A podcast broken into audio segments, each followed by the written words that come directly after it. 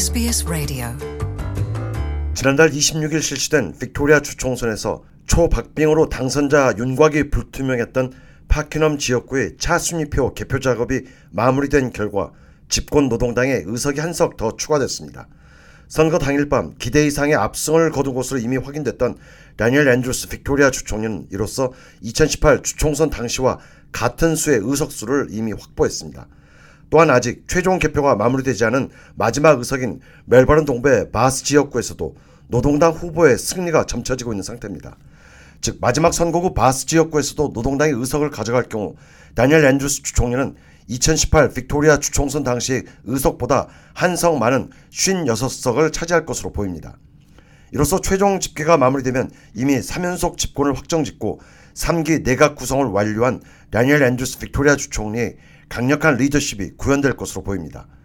실제로 앤드루스 주총리는 총선 당일 승리 답례 연설에서 인기 영합주의를 단호히 배제하겠다는 점을 선포한 바 있습니다.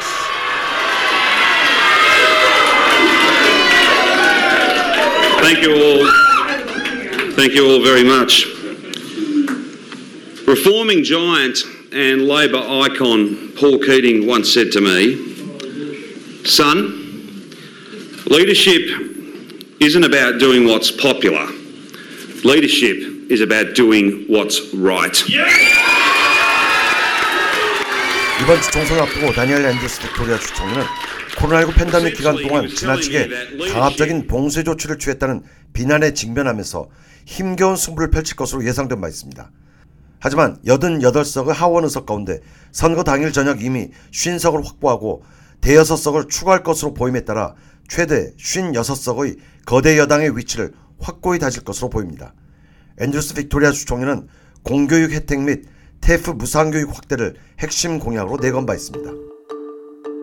Want to hear more stories like this? Subscribe to our regular podcasts on iTunes.